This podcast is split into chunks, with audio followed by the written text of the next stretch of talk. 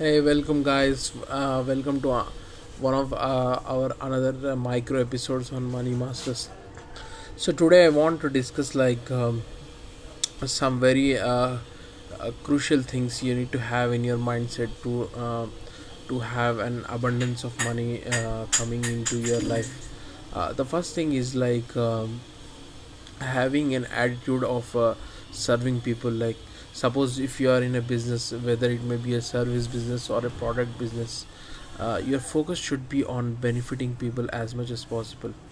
Uh, if you if you solve, uh, just remember that if you if you can solve people's problem, uh, then um, money will be uh, the natural result of it.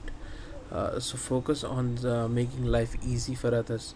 Focus on making uh, uh, life a better experience for others, and you will see life transforming for you.